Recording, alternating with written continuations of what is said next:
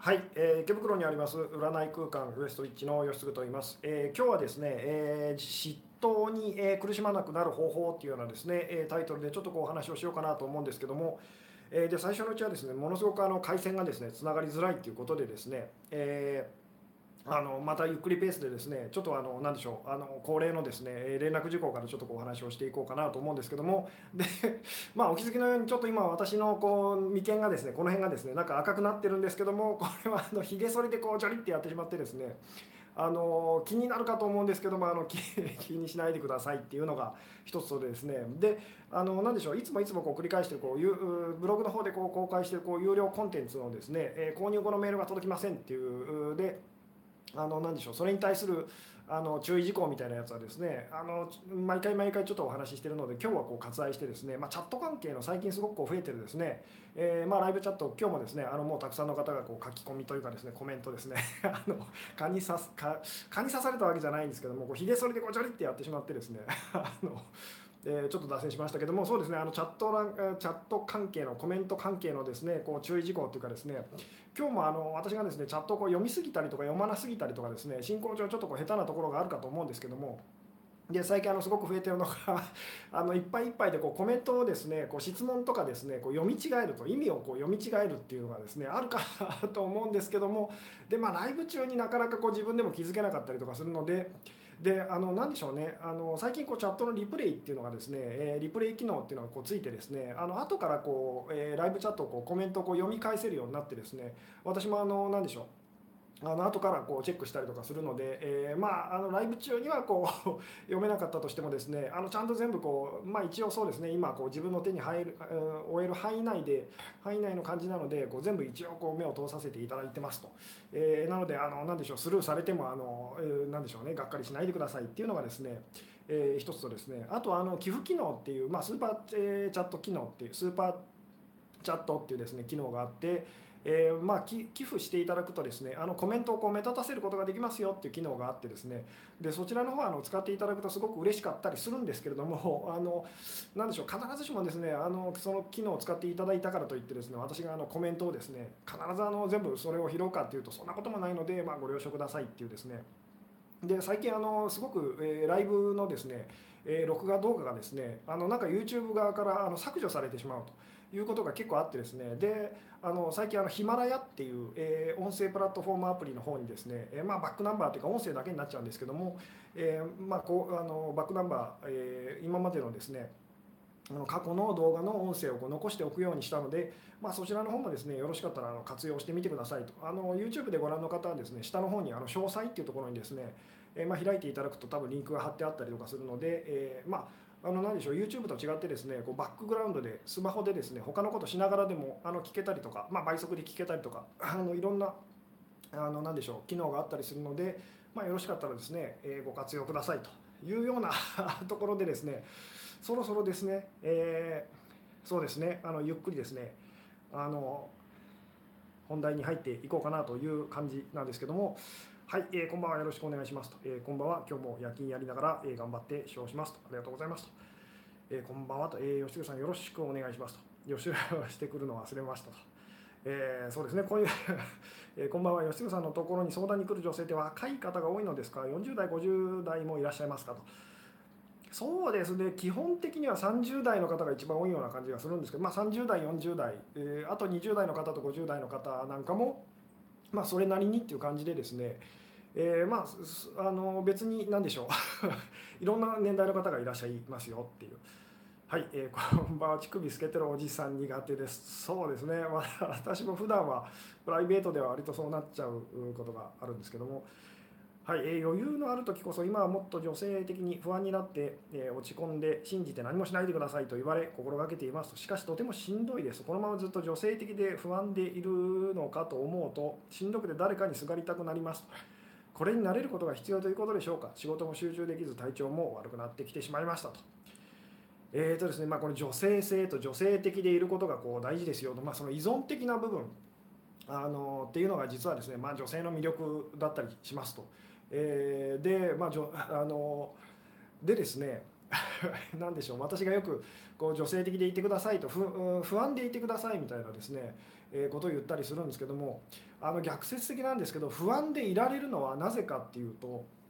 あのちゃんと私を支えてくれる人がいつもそばにいてくれてるからって実ことに実はなっていくんですっていうですねえー、まあ、この辺のお話っていうのはですねいずれまた今日はちょっとですねあのどうでしょうタイトルに絡めてお話できできればあのお話ししたいんですけどもちょっと今日できないかもしれないんですが、えー、久しぶり参加です、えー、先生の動画でうつが軽くなりましたがまだまだ不足感が苦しいですと、え不足感の話がどうも頭に入らないので今回は楽しみですと、えあチャット後から読めなくなってないですかと。あそうなんですかね。ちょっとですね私も全部はあの確認できてないんですけども。40代こそ恋愛カウンセリングしてもらっていますと。そうですね。いつも感心してるんですが質問やコメントに対して歯切れが良くて即座にお答えされているのはどうしてですか？何か秘訣ありますか？えーとですね何も考えてないからです。だから後であのお話ししてる時、まあ、特にあの何でしょうこうすごく自分で調子いいなっていう時はですねもうほとんど話してること自分で分からなくて後で聞いてあこういうこと話してるのかっていう感じで今もですね今も自分が正直何を喋ってるのかわからないもうなんか考える前にとりあえずこう喋ってるっていうお話ししてるっていう感じだったりしますと。なのであの何でしょうね、えー、それがコツだったりしますと。眉間の赤みはおしゃれということにと、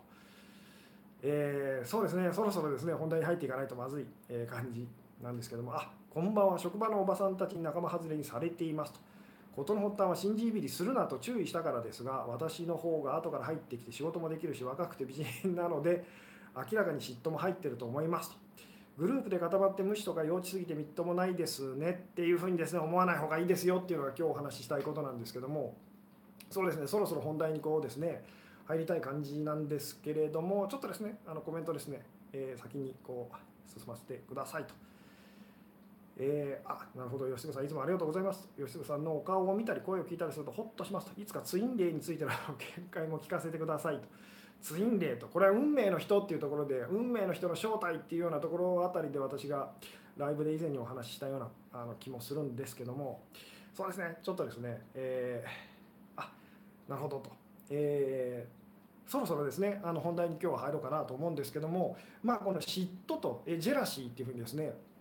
括弧でこう書いたりとかもしたんですけどもこの嫉妬で苦しんでるという方結構いらっしゃってですね。でまあ自分がその嫉妬で苦しんでますっていうタイプの方もいらっしゃいますし、まあ、自分のそのパートナー身近な人と あるいは全然その、えー、興味はないけれどとあの身近な人からすごいこう、うんまあ、嫉妬されてるとかですね。あのまあ、言ってみたら自分は全然そんなつもりないのに相手がすごくこう嫉妬してくるというようなことでこう悩んでますというご相談は実はものすごくこう多かったりするんですけどもあのこの嫉妬っていうのはですねものすごく あのお話が本質的っていうか難しくてですねなかなか私も今までこう、えー、まあ、すごく嫉妬で苦しんでますと、えー、でどうしたらいいですかっていうあのご相談いっぱい受けてたんですけども、まあ、どう答えたらいいんだろうっていうので分からなくてなかなかこうお話できなかったんですけども、まあ、今日ちょっと思い切ってこう話してみようかなと。いうふうに思ってですね。でまずあのちょっとこう聞いてみたいのがですね今参加してくださってる方にですねえー、じゃあこの嫉妬に苦しまなくなる方法と、えーまあ、なたは今なんどういうじゃああなたはその何だと思いますかと、まあ、嫉妬ですごい苦しんでる人が嫉妬で苦しまなくなる、まあ、自分自身もそうですよね。あのまあこれは恋愛で特にその嫉妬っていうふうになりやすいと思うんですけどもあるいはこう仕事で、えーまあ、自分より仕事ができる人とかえー、あるいは、まあ、単純に本当にあなたが女性だったら自分よりも若い女性あるいは自分よりも容姿が優れてるって感じる女性と。えにこう嫉妬するとあるいは結婚してない独身の女性は結婚してるその女性にこう、まあ、嫉妬してとか、えもうとにかくいろいろその日々私たちはこう嫉妬、えしてたりとかされたりとかしてると思うんですけどもさてじゃあこの嫉妬に苦しまなくなるためのその秘訣っていうかですねコツみたいなものをえー、上げてみてくださいと、え、言われたらですねさてあなたは今どう思いますかっていうのよかったらですねあの答えていただけたりするとすごく嬉しいんですけれどどうでしょうと。えー、どうですかね、まあ、例えばあなたのお友達がですね嫉妬で苦しんでますと、えー、まあ、そういう場合にですねこういうふうに心がけたらいいよ。ってこうなんてあなたはアドバイスしてあげますか？っていう。え、でまあ、あの今ですねそうですね。基本的にはこう自分が嫉妬するっていうことをまあ中心にお話をしていきたいんですけども。でちょっとまあ時間にこう余裕があったらですねあの相手から嫉妬されちゃうと。えー、誰かから嫉妬されてる場合はまあどうしたらいいでしょうっていうようなことについてもお話しできればと思うんですけれども、えうん、どうでしょうね。こう嫉妬してる時にですねそれをですね、えー、どうしたらその苦しみからですね抜け出せるんでしょうと。あなたはどう思ってますかっていうですね。えー、したいと相手をコントロールしたいっていう気持ちがあると嫉妬に苦しむのかなと。そうですね、えー、好きな人の彼女はとても可愛くて魅力的に感じますと、えー、とても嫉妬してしまうそこにちょっとこう目を向けてみてくださいっていうですね。嫉妬してる時それから嫉妬その意見何なんでしょうっていうですね。え誰とも関わらなければ嫉妬しないかなと。いやそんなこともないと思いますよと。あの自分が一人ぼっちで部屋でいてほとんど人とこう関わりを持たなかったとしてもですね。例えば誰かが宝くじに当たったって聞いて嫉妬すると。いうのもあったりとかしましたと。えー、じゃあなぜその趣味を楽しんだりとか仕事を頑張るとあの嫉妬の気持ちが、えー、言ってみたらこうなんでしょうそんなに苦しくなくなってくるんでしょうっていう、えー、今日人が少ないですねと他人と比べないで、え過去の自分と、え比べると。なるほどとそうですね今日やっぱりゴールデンウィークなので皆さんこうどっかに 行ってらっしゃる感じなんですかね。羨ましいと嫉妬は違いますかと。今日私がお話ししてる話で言うと羨ましいっていうのと嫉妬はま同じだっていうふうに思ってみてくださいと。でまあブログの告知文の方でちょっと書いたのはあの嫉妬っていうのは結局私がずっとこうブログだったり、え動画だったりこうライブだったりでお話ししてきたあの不足感と。不足感を感じてる時あの何やってもうまくいきませんよと。で逆に言うとこう満足してる時っていうのは何やっても大体こういいことにつながっていくんですっていうような話とまああの根本的にっていうか基本的には同じだったりもするんですけども、えー、私も相手も同じだと伝えますと。この伝えるってところがあのそうですね、えー、なんで伝える必要があるんでしょうっていうですね。えー、ところにこう目を向けてみるとさらに良かったりするんですけど人と比べなければいいかなと。いいですね、えー、嫉妬している対象をお手本にする。自分にないところを持っている人として見てみると。なんて書いてますができたらいいなと。比べないと、えー、自分には自分の良さがあることを実感する。ああなるほど。どうでしょう。それで嫉妬から抜け出せるでしょうかと、えー、人は人を自分は自分むやみに比べたりしないのが秘訣かもと。嫉妬というかフラッシュバックとかトラウマになって苦しいんです。忘れていればと、えー、嫉妬しても良いじゃないと言ってあげるかもと、えー嫉妬相手より劣ってる気持ちがあるから苦しいのかもと。自分のいいところ自分の魅力を見つけるとかですか、えー、いい意味で諦めると。魅力的な部分が違うので私も相手と同じように嫉妬していることを伝えるといいのかなと。ああなるほど。えー、嫉妬するのは自分の中にもあるけれど自分が抑えているものなんでしょうかねと、えー、自分を大好きになると嫉妬に悩まないかなと。嫉妬するような相手の魅力は、えー、自分の中にもあるということでしょうかと。あそうです。この辺をですね、えー、お話ししたいんですけども、えー、うん、自分に自信があると嫉妬しませんよと、まあ、そうですね昨日、えー、ただ今私がこうそうですね今日お話ししたいのはですねまず一回嫉妬しちゃいましたっていうところからですねじゃあそこからその抜け出すにはあのその嫉妬が激しくなっていってあの何でしょうその人にこう嫌がらせをしちゃうというそういう方向へ行かないようにするためにはっていうですねで確かに自分に自信があったらこう嫉妬しませんと、えー、じゃあ嫉妬しちゃう時って、まあ、自分に自信がない時って言ってもいいですけども、えー、じゃあしちゃった時その後まあどういうことに心がけたらいいのかっていうですね。自分の恵まれているところに気づいてみると。やきもち焼いても無駄ということですかと。えー、そうですね。私の嫉妬でうまくいっている彼との関係に自分から身を引いてしまいましたと。理由は彼が私以外の女性を可愛がってるように見えたからと。ああいいですね、えー、ってなってしまった時ですねさてそこからどうして、えー、行ったらいいでしょうと。そうですねちょっとですねコメントをですねまた、えー、先の方にですね、えー、進ませてくださいと。あなるほどと。えーそうですねまずそもそも私たちが嫉妬する時ってですね、えー、どういうふうどういうなんでしょうその状態なのかっていうとですねあの自分の中にないなんかすごく価値が価値を、え、があるものをなんか自分以外の別の誰かが持ってるって感じる時にまあ私たちはこう嫉妬をしますと。え、でその嫉妬から抜け出す方法ってまあその究極的に言っていくとこう一つってなるんですけどもあの実は2つありますと。で2つあってですねまあ、もう一回こう言うとですね、えー、私たちが嫉妬する時っていうのは自分の中にそのないなんかすごく価値があるものっていうのを誰かが自分以外の別の誰かが持ってるって感じるとものすごくこう嫉妬しちゃいますと。えー、でじゃあその嫉妬の状態から抜け出すためにはですね一個はその、えー、何でしょう自分の中にはなくてこう誰かが別の誰かが持ってるって感じるその価値があるものが価値をがないって感じると、えー、言ってみたらその嫉妬の状態から抜け出せます。つまり例えばあなたがですねあの誰かすごいその、まあ、自分が好きな男性、まあ、あなたが女性だと仮定してですね自分が好きな、え男性が、えー、ほに他の他にそのその男性には他にこう好きな女性がいてあなたはその女性にものすごいこう嫉妬してるとしますと、まあ、よく不倫なんかしてる方はそれでこう苦しみますよね、えー、まあ言ってみたらその自分が好きな人の奥さんにすごくこう嫉妬してしまうと、えー、でもここでですねあなたがその男性のことを まあもう好きじゃないと、えー、いうふうになると、えー、もうその嫉妬っていうのはこう収まりますよね。えー、どうですかねつまりその自分が持ってないとで相手が持ってるとでもそれが価値があるっていうふうに思えなくなったらもうその嫉妬の状態から抜け出せますと。っていうのがまあ一つとですねでもう一つでまあこれはすごいネガティブな ネガティブなその嫉妬からのこう抜け出し方っていうかですねえー、だったりするんですけどつまり欲しい欲しいと。その欲しいものを自分自分以外の誰かが持ってると。悔しいと、えー、でもその欲しい欲しいと思ってたものがもういらなくなりました。ってなると私たちはそのもうその人に対して嫉妬することはなくなりますよね。でまあこれはそのネガティブなその嫉妬からの抜け出し方ですと。でもう一個はこのもう一個が今日お話ししたいことなんですけども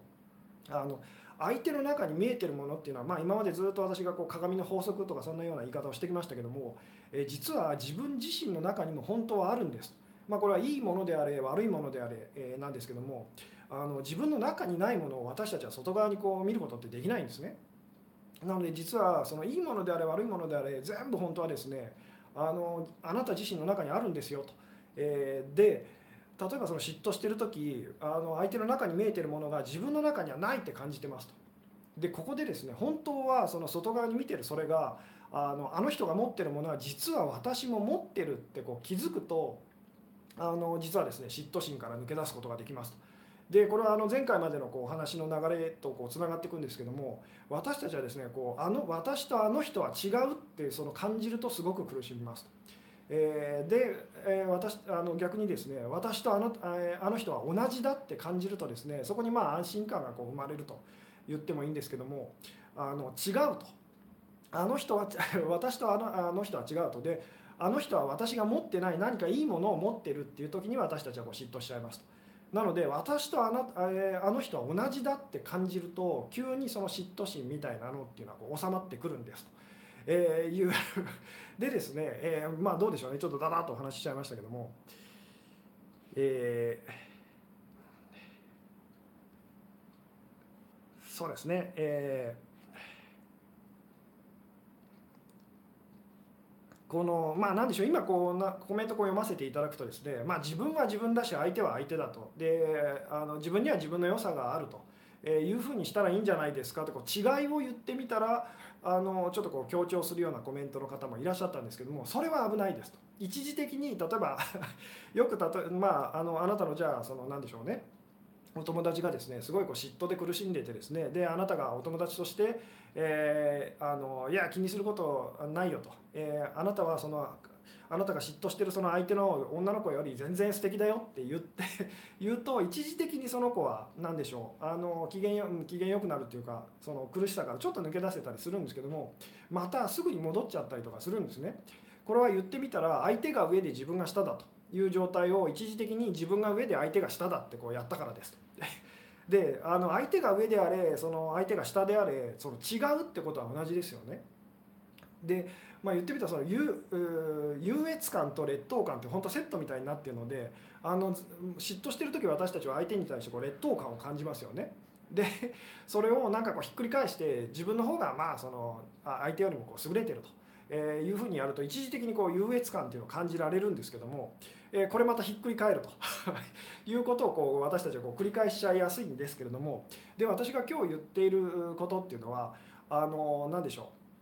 えー、相手が素敵でその自分がダメだって思ってる時に私たちはこう嫉妬したりとかするんですけどもそれをひっくり返して自分の方が素敵で相手はダメだっていう方にえー、持っていくのではなく私とあの人は同じだっていうふうにですねあの感じられるように、まあ、心がけましょうっていうのがですねあの今日お伝えしたいことなんですと。でこれはあの前回までずっとお話しして何回かこうお話ししてきたあのこととこうつながっていくんですけども、まあ、つまり相手が好きな人であれ嫌いな人であれ私とあの人は同じだと。いうふうに感じられるようになるとこの嫉妬心っていうそれで苦しまなくなるんです。なぜなら同じってことは同じものを持ってるんですというですね。どうですかね、えー、うん、ルミネなんかですれ違う子たちも店員さんも本当みんな繊細な美しさがあって女の子っぽくて魅力的に見えると。自分やばいって思うと。そうですよね。まあみんなそのそれはあの特に女性であればその辺は悩んだりするかと思うんですけども頭では冷静に考えられるけど実際にそうなったら自己嫌悪に陥ってしまうかもしれませんねと。自分も知っている嫉妬している部分も、えー、を持っているのだと発見することと。そうですね。えー、その辺が今日私がお伝えしたいことなんですけども、えー、自分も相手も同じと考えるこのですね考えるっていうのはちょっと危険だと思ってくださいと。あのこれは何回か前のそのライブでお話ししたんですけども、えー、自分と相手は同じだと感じるっていうのがこう鍵です。あのなので、えー、どこは同じだと感じられますかっていうところにこう意識を向けるといいです。今あなたが誰かにこう嫉妬してるとしてその人とあなたが同じだって本当に感じられるところはどんなところですかっていうですね。あのこれはよかったらこう紙に書き出してみたりとかすると分かりやすかったりもするんですけども無理にこうつまり自分と相手は同じだと 人類皆兄弟だ平等だってやってもですね本当はそんな風に感じられなかったら全然そのダメだったりするので本当に私とあの人きっと同じだっていう風にこう感じられるっていうですねでどこは同じだと感じられますかと。例えばあなたがですね独身でですねで結婚してるその女性をすごくこうなんでしょう嫉妬しちゃうと いうふうに思ってるとしますと、え、だとしたらあのまあ違いはその結婚してる結婚してないと。幸せそう幸せそうじゃないとか、えー、子供がいて子供がいないとかですね。あのそういうふうに違いの方を見るとどんどんどんどん言ってみたら私たち苦しくなって、えー、相手のことをまあすごく嫉妬しちゃったりとかしますと、えー、そうではなくてじゃあ同じところはどこですかっていうですね。結婚してる女性あなたが嫉妬してしまう女性と、えー、で結婚してないあなたと。どこは同じなんでしょうと。同じだと感じられますかと。えーいうですね、まあ、これは前回もこうちょっとお話ししたりとかしたんですけどもで前回ちょっとですね同じようなことを私がお話しして気になったのがですねあのどこは同じだと感じられますかっていうようなことを質問した時にポジティブなすごくポジティブなその答ええー、ばっかりな方 っていうのがちょっと多いなと。え、で人間ってですねあのすごくポジティブに考えすぎる傾向のある方とあのネガティブに考えすぎる傾向のある方とに大体分かれるんですけどもでそれをあの男性的なエネルギーがこう活発な方と、まあ、あるいは女性的なエネルギーが活発な方っていうような言い方をしてもいいんですけども、えー、何でしょうあのポジティブに ポジティブな部分だけが同じだと似てるっていうふうなだけではなくてですねあのネガティブな部分もどこが同じだと感じられますかっていうふうにやってみるとあの実はすごくいいんですと。えーまあ、言ってみたらですね本当にポジティブな部分だけではなくてネガティブな部分もと。これ実際に本当にあの紙に書き出してみたりとかするといい。あのなでしょう。私が今日お話ししてることってあのすぐ分かっていただけると思うんですけども、えー、まあ、今あなたがすごく嫉妬してる誰かがいるとしますと。悔しいと。あのあの子何よと。いう人がいるとしますと。でその人とあなたのどこは同じですかっていうのを、まあ、あのポジティブな部分それからネガティブな部分っていうのはどこは同じだと感じられますかと。ここはきっと同じだと思うってことをですねできたらこう紙に書き出してみるといいですと。えー、でできれば具体的なことよりもあの何でしょう。あの抽象的なことって言ったらいいんですかね、え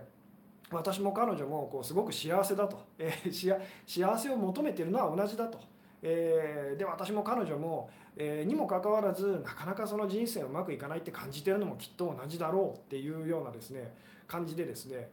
えーこれ実際本当やってみるとですね少しこうその嫉妬心というかあのなんとなく収まってくるのを感じられるはずなんですけれども、えー、独身で彼氏に振られと、えー、ゴールデンウィークは一人ぼっちと外出すれば幸せそうなカップルや家族連ればかりでかなり辛いですと。自分だけがなんでこんな状態なんだろうと世の中全てに嫉妬してしまいますと。そうですよね。わかるんです。でそこでその私だけがってみんな思っちゃうんですけどもあのでこれよく私が例え話でこうお話ししたりするんですけどもじゃああなたがですねあのそうですねちょうどこう事故に遭ってですねじゃあ右腕を、えーまあ、言ってみたらこう事故に遭って右腕をこう切断することに、なってしまいましたと。でまあそれ自体もすごいこうショッキングなことというかですねあの悲しいことだと思うんですけれども、えーであなたはすごくこう悲しいです。私ばかりはなぜこんな目に遭うんだろうと。でもここでちょっとこう設定を変えてみてですね、まあ、そんなことありえないと思うかもしれないですけども、えー同じように事故でですねなんかすごくこうなんでしょう、えーちょっとまあこれも例え話としてあまり良くないんですけども、まあ、テロみたいなものにですね巻き込まれたとしてですね無差別テロみたいなのに巻き込まれてしまってでそこにいる大勢の人があなたと同じように右腕を吹っ飛ばされましたと。いうふうになったらちょっとこうし、まあ、嫉妬心っていうかなぜ私ばっかりがっていうのちょっとこう変わってくるのどうでしょうね。で起きてることは自分自身に起きてることは全くその同じなのに全然その受け取り方が変わってくるのはどうでしょうなんとなくでもこう想像、えーしていただけると嬉しかったりするんですけれども、えーどうですかねなので自分ばなぜ自分だけがとあの自分ばかりがっていう方に行っちゃうとですねどんどん苦しくなりますと。えーそうではなくてあの、まあ、これは前回も言いましたけども違いはどこだろうではなくて、えー同じところはどこだろうというところに目を向けてみてくださいと。で同じところなんて見つからないっていうふうにこうなっちゃうかもしれないですけどもそこを本当あのどこが私たち同じなんだろうと、えいうふうにですねお金持ちの人を羨ましいと思ったら自分もお金持ちの要素があるということですかと。もちろんです。これは単純にあなたよりもお金のない人と一緒にいたらあなたは自分のことをああお金持ちだなっていうふうに感じるんですと。いやーなかなかそんなふうに思いませんよっていう方もあのの自分よりもお金のない人にいっぱい囲まれたら自分のことあ結構お金私あるんだなっていうふうに感じるはずですよと。えーあ嫉妬される方が気になると。まあそうですね。そういうあのそっちで悩んでらっしゃる方もいらっしゃると思うんですけども、えー確かにそうかもと。相手の持ってるものと私の持っているものとはやや違うみたいだけどっていうふうに思ってはダメですと。あのなんでしょう具体 まあ例えばさっきの例で言うと結婚してる人を、えー羨ましいと思うと嫉妬してしまうと。で私は結婚してないと。決定的な違いじゃないですかと。思うかもしれないんですけども私たちが欲しいものっていうのは実際はその形の方そのものの方ではなくてその形やものを通してあの何でしょう満足を得ると、えー安心感を得ると、えーっていう方が実はですね本当は大事だったりするのであのあんまりあなたがそこに意味をこうあの持たせてしまうとですねつまり結婚ってすごくでかいと 結婚してる人と結婚してない人は全然違うのよっていうふうに、えーやってしまうとですねあの何でしょうこの私が言ってることっていうのはなかなかその伝わりづらいですと。えーさっきも言ったようにですねこれ本当ちょっとあのゲームっていうか遊びみたいにもしあなたが、まあ、今嫉妬してる方は実際にやってみるといいんですけどもであの、まあ、別にし激しい嫉妬を感じてるわけじゃないって方はですねいずれものすごく誰かにあの嫉妬してしまったような時にですねやってみるとすごくいいんですけども、えーまあ、自分と相手とどこが違うのかではなくてどこは同じなんだろうと。でそれをそのポジティブな部分はどこが同じなんだろうと。じゃあネガティブな部分ってどこが同じなんだろうと。でまあこれですねあので,、まあ、できるだけ本当にたくさんいっぱいまず書き出してみるといいですと。どんなつまんないことでもいいのであの 背格好は同じだなとかですね、えーあと何でしょう。体重は同じぐらいだと、えーあとどこでしょうね まあ本当にあの何でもいいんですけどもでやってみると分かるんですけど結婚してる結婚してないっていうところは例えばちあの違いがあるとしてもなんか同じような気がすると。で同じような気がするって感じると私たちはあのその人に対するこう嫉妬心っていうかですねあのっていうのをなくなってくるんですと。なぜかそのつまりまあその結婚してるしてないとそこで羨ましいと感じることはあの変わらないかもしれないですけどもそのまあ感じ方っていうかですねだいぶその何でしょう。以前ほど羨ましいと感じないと。なぜならば私と彼女そんなに変わらないからというふうにですねなってくるんですけれどもどうですかね。えー自分の中にあると、えーでもブスだしが学歴も全然違いますと。どの辺に持ってるんでしょうと。でここですと。そのどうしても私たちは違いの方に目がいっちゃうんですと。でこれは前回は私が多分お話ししてるんですけどもあの私たちってですね、まあ、あの大前提を言うと私たちはこう違うと感じると苦しみますと。で同じだと感じると、まあ、安らぐというか安心しますと。にもかかわらず私たちはあの違いを作り出すというか違っててほしいって実は思っちゃうんですね。でなぜなのかっていうとその違いっていうのが私たちのそのアイデンティティつまり 私はこういう人間ですっていうのを形作ってるからなんですっていう、えー、なので自分っていうものをすごくまあ良くも悪くも持ってらっしゃる方っていうのはあの優越感を感じたりとか劣等感を感じたりっていうそれを行ったり来たり行ったり来たりして苦しむことに実はなっちゃうんですっていうですね、えー、どうですかね。で私がずっと繰り返しこうお話ししてるのはその同じですよっていうところに あの違いの方では違いの方は言ってみたらいい意味でその無,、まあ、無視、うん、そうですね。いい意味でそんな相手にせずに同じところはどこかっていうところにもっと目を向けてみてくださいと、えー、いうですね。どうでしょうと。真逆だったと。それは外見的なものはどうですかと。巨乳と貧乳など。とでそこは巨乳と貧乳だと。あの子すごいあんないいおっぱいしてるわと。で男性の視線もいっぱい浴びてるわと、えー、でそこはだから違うところですよね。じゃあ同じところはどこですかっていう。そこに目を向けてみてくださいっていうですね。ここがですね前回のお話と本当つながってくるんですけど同じだって感じると違いは気にならなくなってくるんですと。でも違いの方に目がいっちゃうと私たちは同じだと感じられなくなっちゃうんですっていう。で何回も言いますけど違うと感じてる時私たちは苦しみますと。で同じだって感じてる時にものすごくそこにこうつながりを感じて安心感を感じてですね。あのつまり不足感や嫉妬心だったりで悩まなくなるんですっていうですね、えー、自分の持っているもののプレミアム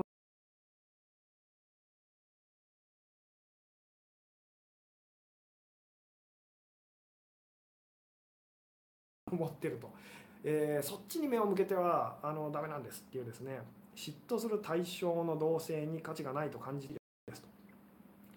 えー、あんまいい女じゃないけど先生の言うテクニックをフルでマスターしていて、えー、辛くなりますと。なるほど。そこもですねなんか違いですよね。違いの方に目を向けてはダメなんですと。もう何度も言いますけど同じところはどこだろうと、えー、で同じだと感じられるところあ私とあなた同じですね。例えばすごくその嫉妬してる。あなたが嫌いなそのまあ女性がいるとします。同性がいてですね、えー、でもあの子何よと、えー、思ってるとしますと、えー、でもですねその あのある時にあなたがその何でしょう。あなたと彼女がですね言ってみたらですねこうちょうどこうトイレで鉢合わせて2人ともすごいお腹が痛いと お腹が痛くてで個室が1個しかなくてお互いに「ああどうぞどうぞ先に」っていうふうなことがあったとしますとその時にあなたは「あなんだ彼女も私もなんか同じじゃないか」っていうふうに絶対感じるはずなんです。そしてそこでまあ一時的にちょっとかもしれないですけどもその嫉妬心というか羨ましいとあの子何よっていうのは絶対緩むはずなんですっていう。でそういう経験を私たちは絶対あの人生の中でですねあなたもしてるはずですよっていうですね、えー、どうでしょうね、えー、元彼に対しても今忙しかったり大変だったらそんな時もあるんだろうなと、えー、グダグダしてる時もあるんだと感じますと。だからつながっている感じはしますと電話など連絡を取ってくれなくても今はタイミングと気持ちが、え、整ってなかったんだと感じるようになりましたと。えー、うん、なるほどと、えー、でも相手の中にあって自分の中にもあるけれど現実的にかなわないから悔しくて嫉妬するのでは。その現実的にって私たちが思ってる部分。私は結婚できてない。あの子は結婚できてると。あの子はおっぱいでかい。私はおっぱいがちっちゃいと。でここにどれぐらいまあこれはいずれあのお話ししたいなと思ってるんですけどあなたがそこに弱みを見せない完璧なミスもしないような人に嫉妬するしそんな人と同じとは思えない。ここにあるんです。だけどそういう人とあなたは実は本質的には、まあ、言ってみたらあの DNA ってそんな変わらないはずですと。あの細胞も変わらないはずですと。落ちたか2人が2人の髪の毛が落ちてみたらそれは同じです。多分そんなに変わりはあのないはずだったりしますと。で腕例えば腕相撲とかしてみたらあなたの方が強いかもしれませんと。あのあなたは今相手と私は違うっていうふうにこう多分やりたいと思うんですけど実際はそんなにかそんなに変わらないというか実は同じなんですよっていうですね。でたださっきも言ったように私たちは自分と相手は違うっていうふうにあの違うってしたした上でその相手に勝ちたいとか相手に認めてほしいみたいなことを実は私たちはこうやってるんですけどもその私とあなたは違うってやった時点でですね苦しみが生まれますえ私とあなたは違うってやるとあなたは優越感を感じることができます。ただしその裏側にある劣等感も必ず感じることになるんですでこの劣等感を感じている時っていうのが私たちがこう嫉妬をしてる時ですなので嫉妬と縁を切りたいのであればあの劣等感と縁を切りたいのであればその優越感ってものもこんなのくだらないなっていうふうに思えるようになるとあの本当はとってもいいんですよというですね。嫉妬されている相手に対して自分も嫉妬している部分が、あるので、しょうかと。ああそうですね。そういうふうに思っても実は良かったりも、えしますよっていう、え最初は嫉妬心で大嫌いだったんですが何か気になって Facebook チェックしたり親近感を勝手に感じたりしますと。でこれは、え彼の嫉妬がすごいんですタイムリーなテーマです彼はジェラシーメールをやめてくれませんと。でこれはですね男女だけじゃなくて2人人間がいたら いて、えー、いたらまあどっちかが多分その何でしょうねそういう感じになったりとかどっちかがつまり自律的になってどっちかが依存的になるとで依存的な方があの不足感で悩むというかその何でしょう嫉妬してしまうっていう感じなのであのその辺のバランスがこう変わってきたらですねその辺も変わってくるんですけどもでまあちょっとここでこう補足というかですねじゃあ相手からあの、まあ、あなたがお付き合いしてる彼からえー、何でしょう彼の嫉妬がすごい場合じゃあどうしたらいいのかっていうと、えー、あなたがその、まあ、つまり彼が嫉妬してるその対象、まあ、それは何でしょうあの俺以外の男っていうような 言い方をする、え、場合もあるかもしれないし特定の誰かって場合もあるかもしれないんですけども。えー、その彼が嫉妬してる対象の中にあってその彼の中にはないとあなたが感じる ものっていうのはまず何なんだろうっていうのをちょっとこう、まあ、言ってみたらあのこれも紙に書き出してみるとすごくいいですと。えー、でいや嫉妬してるのは彼なんですとあなたは思うかもしれないですけど実際は まあこの辺あの潜在意識というか心って深い部分でつながってるんですよっていうお話にもなっていくんですけどもあなたがどう深い部分でどう思ってるのかっていうのが実はこの世界にこう、えー、何でしょう。あのものすごく影響してるので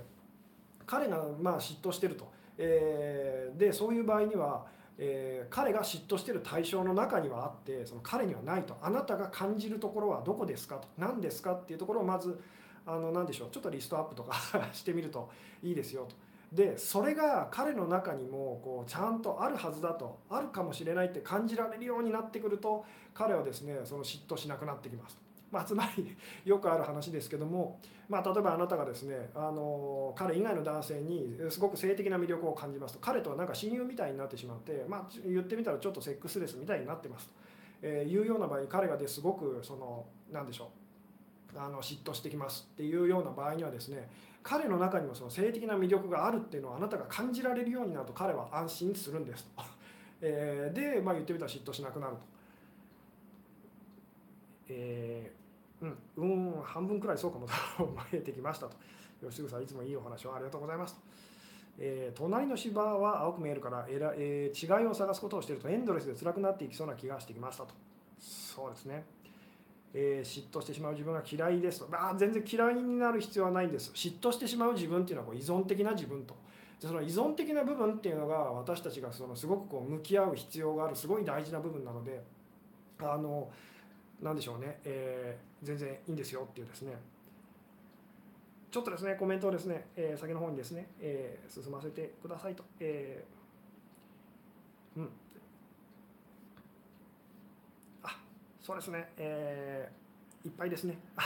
もういっぱいいっぱい書いてくださってる感じですね、えー、ちょっとですねあの私も追い、えー、追っかけきれてない感じですけども。同じレベルだと思うのになんで相手は評価されて自分はされないのかなと思って嫉妬することがありますとそれはあなたが心の底で多分相手と自分は違うと感じてて相手の方が優れてて私は劣ってるんだわっていうふうにまずそこに気づいてみるとあのいいですよっていうですね。で実際はそのまあ何でしょうこう同じレベルだとあのほん同じだとその何でしょうこう、えー、考えるのではなくて同じだと感じるっていうのがこうしつこいぐらいこうこれは今日もこう繰り返しますけどもそこがあの鍵ですと。私とあなたは同じですねって感じると。感じると言ってみたら相手の中に見えててその自分の中にはないと思ってるものもなんか自分の中にもあるような気がすると、まあ、さっきのその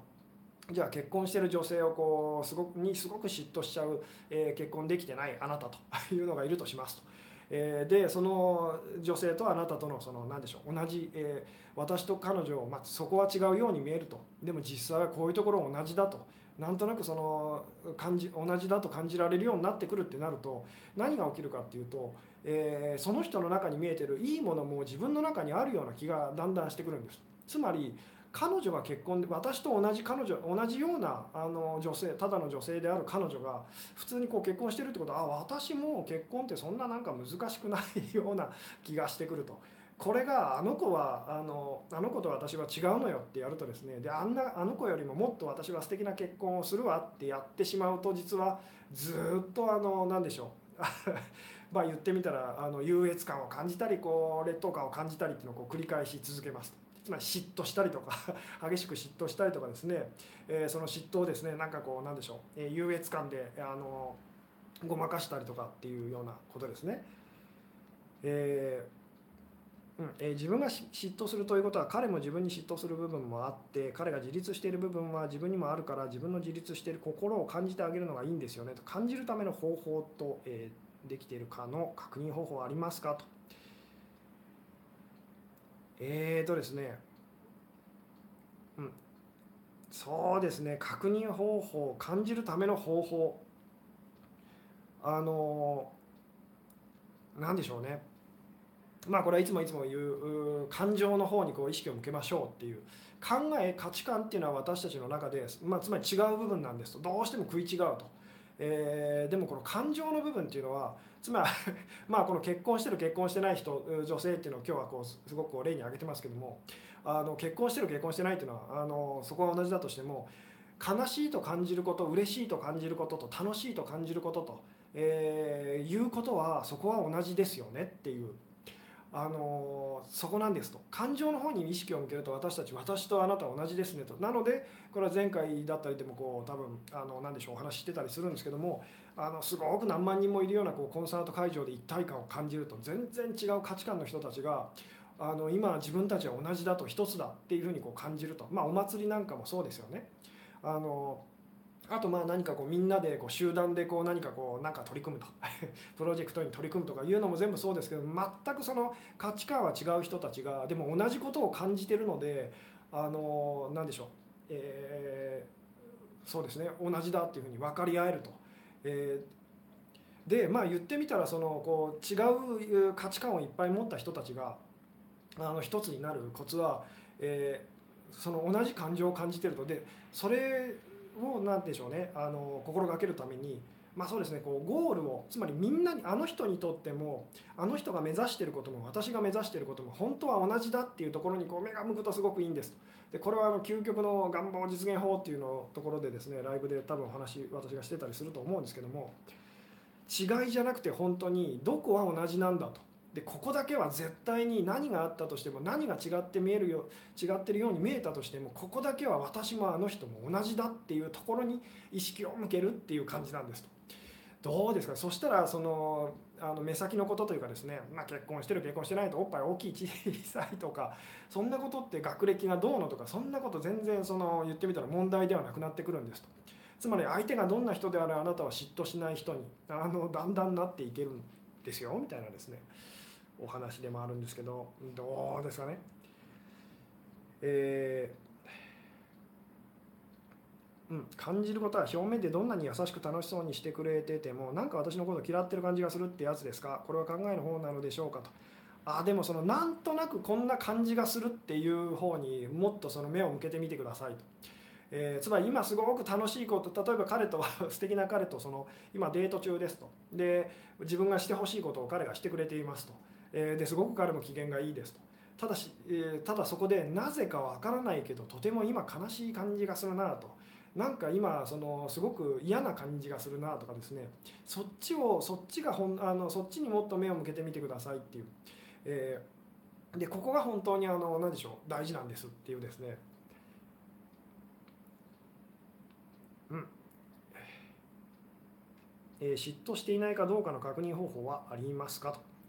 これは単純に、まあ、いつもいつも言いますけど苦しいか苦しくないか自由と感じてるか不自由なのか、えー、まあその余裕があるのか余裕がないのかっていうもうその辺ですよっていう。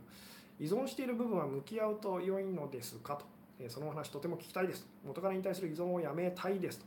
やめたいと思ってるとそのやめられなくなるんですと。あのこれはですね私がこういろんなあの今までのこう動画だったりこう、えー、ライブの中でもそれから特に有料コンテンツの中なんかで私がお話ししてたりするんですけどもあの依存というのは別に悪くないんですと。あの普通なんですと。普通というよりも、えー、悪いことじゃないんです。これで私たちはあの悪いといけないって思うことを絶対やめられないようにできてるのででなんでなのかっていうのは結構あのなんちゅう難しいお話に入っていっちゃうので今日はしませんけれどもあなので依存はいけないって思えば思うほど私たちはこう依存することをやめられないんですと。えーなので別にそんなそれは普通だよといいんだよってやってあげるとですねその辺ちょっとこう変わってきたりするんですよっていう、えー、孤独を感じてしまうと相手と自分が違うと感じてしまいますと。これはでも逆でもあるんですと。自分と相手と自分が違うと感じてしまう時にあなたは孤独を感じるんですと。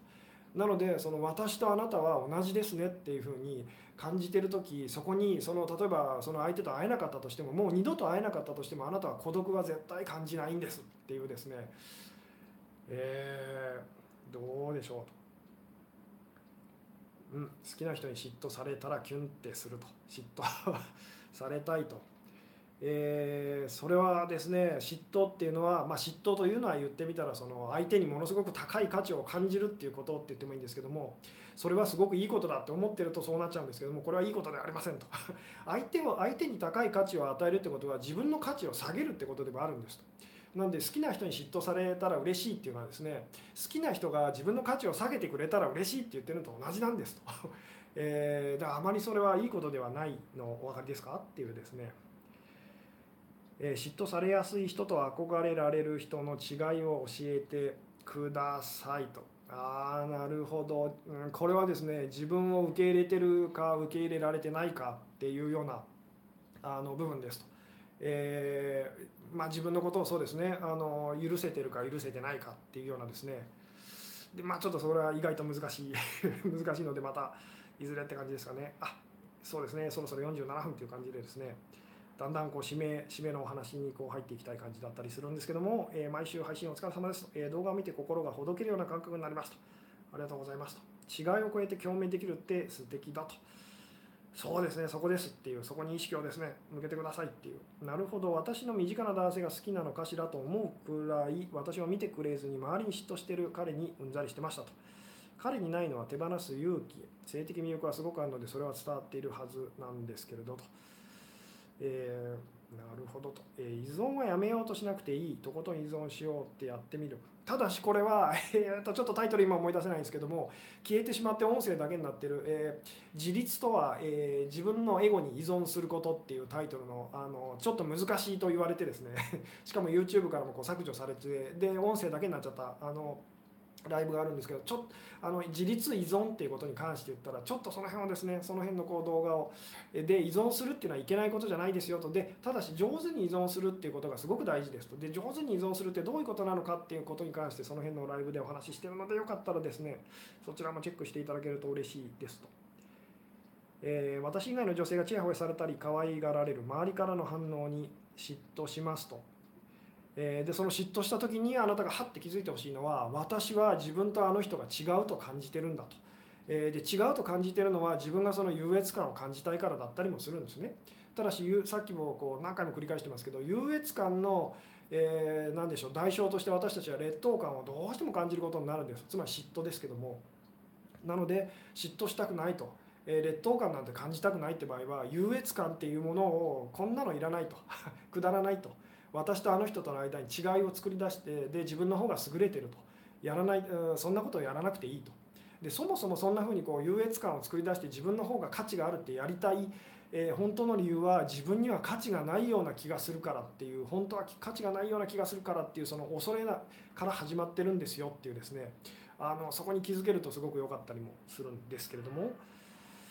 えー、コツは感情面で共通するところを探すことなのですかねと。そうですね。同じこと同じその感情を感じてるっていうですねここがあの鍵です。同じ感情を感じてると。でまあ相手が感じてるであろうことをこうなんでしょう。本当にまあこれはそうですね。相手の立場に立って感じるっていうところで私が多分お話ししてると思うんですけども嫉妬してる相手のその何でしょう立場にあの嫉妬してる相手のですねあのまあこれ本当に体にこうヒュッて入ってその人が感じてるであろうことを感じてみてくださいっていうそうするとなんとなくですねその嫉妬心ってちょっとこう収まって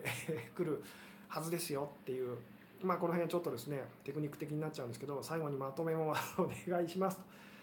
そうですね、そろそろですね、えー、あ大丈夫かな、えー、今の50分過ぎてですね、えー、まとめ、えー、締めに入る感じ、なんですけれども、えー、嫉妬でも依存でもとても苦しんでいましたと、えー、しかし吉純さんのお話を聞けば聞くでそれがあの何でしょうね。自分の中にも実はあるって感じられるようになるとあの嫉妬しなくなりますと。でそこっていうのはですねあの全くその言ってみた形の上であの何でしょう。例えば結婚してないあなたが結婚してる女性をですねにすごく嫉妬すると。であのじゃあ結婚するまで 絶対に、えー、何でしょう。その嫉妬がやまないかというとそんなことはなくてですねあの何でしょう。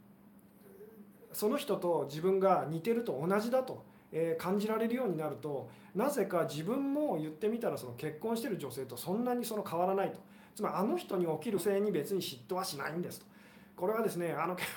今日この最後でこのお話をするのもどうかと思うんですけどもあのディズニーランドに行ってですねであのここ並んで 並んでアトラクションにこうアトラクションに並ぶ方のエントランスにこう並んでる人がですねファストパスっていう あのなんでしょうねこう、えー、早くこうその時間帯のこうチケットを取ってですね予約チケットみたいなのを取ってこう早くスムーズにこう、えー、エントランスできるっていうあっちの人たちをすごくこう嫉妬するっていうのと似てますと。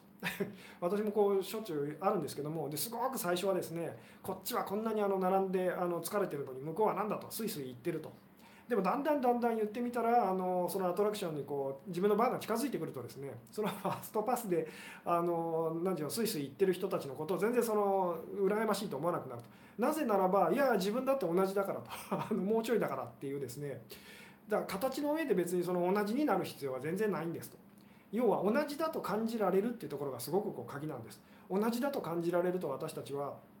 あの嫉妬心っていうので苦しまなくなるんですよと。まあ繰り返しますけどこう違い違うなって感じると私たちは苦しみますと、えー、で同じだなって感じると私たちはすごくこう安らいで、えー、安心してですね余裕がそこにこう生まれるんですただこの話が難しいのは、まあ、言葉にするとすごい簡単なんですけども私たちは心の底ではこう違いっていうのを持ち続けたいんですなぜならばその違いっていうのが私たちをこうこれが自分ですっていうのをまあ何でしょうね。あの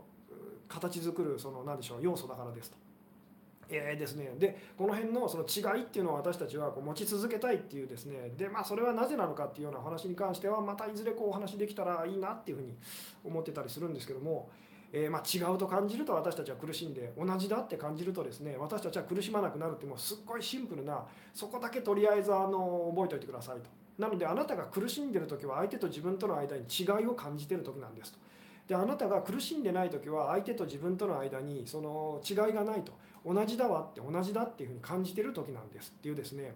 あのもうとにかくここをここをあの何でしょう。あの意識を向けてみてくださいっていうですね、えーでまあもっと言うならばそのどんなにそのいろんなことがこう違ったように見えたとしてもここだけは絶対に私もあの人も一生あの同じだと。変わらないっていうところに意識を向けるとすごくいいです。と。でそれっていうのが私たちが本当最終的にこう目指している、まあ、ゴール、えー、目標、えー、って言ってもいいんですけどもそれはまあ幸せとかあのいろんな言い方はできるんですけどもつまり幸せの方に常に意識を向け続けると。であの人も私も幸せになりたいと思ってる。それは同じだっていうですね。そこにあの目を向けるとあの何でしょう嫉妬心というそこにそんなに苦しまなくなりますよっていうようなですね。お話だったりしますというようなところですね。私もそろ私自身がそろそろ今電池切れになってきた感じなので今日はこの辺でですね、えー、お話を終わろうかと思いますと、えー、吉純さんディズニー好きなんですかと。そうですね。そこまで好きどうなんですかね。それなりに好きな感じですと。そうですね。今日もですね寄付してくださってる方いらっしゃってですね、えー、ありがとうございます。来週のテーマは何だろうと。いうのはですねあのいろいろといつもあの終わ終わってから考え始めてますと。なのでまあなんかこう要望とかあったらですねあのブログのなんかそのコメント欄だったりとか YouTube のですねあのコメント欄とかにこう書いていただけると、えー、私もチェックしてますのであのありがたかったりとかしますと。はいというわけでですね今日はですねこの辺で、えー、終わろうかなと思いますと、えー、最後までご視聴いただきありがとうございましたと、えー、そうですねあの残りあと2日ぐらいですかねあの素敵な、え、ゴールデンウィークをお過ごしくださいと。はいおやすみなさい。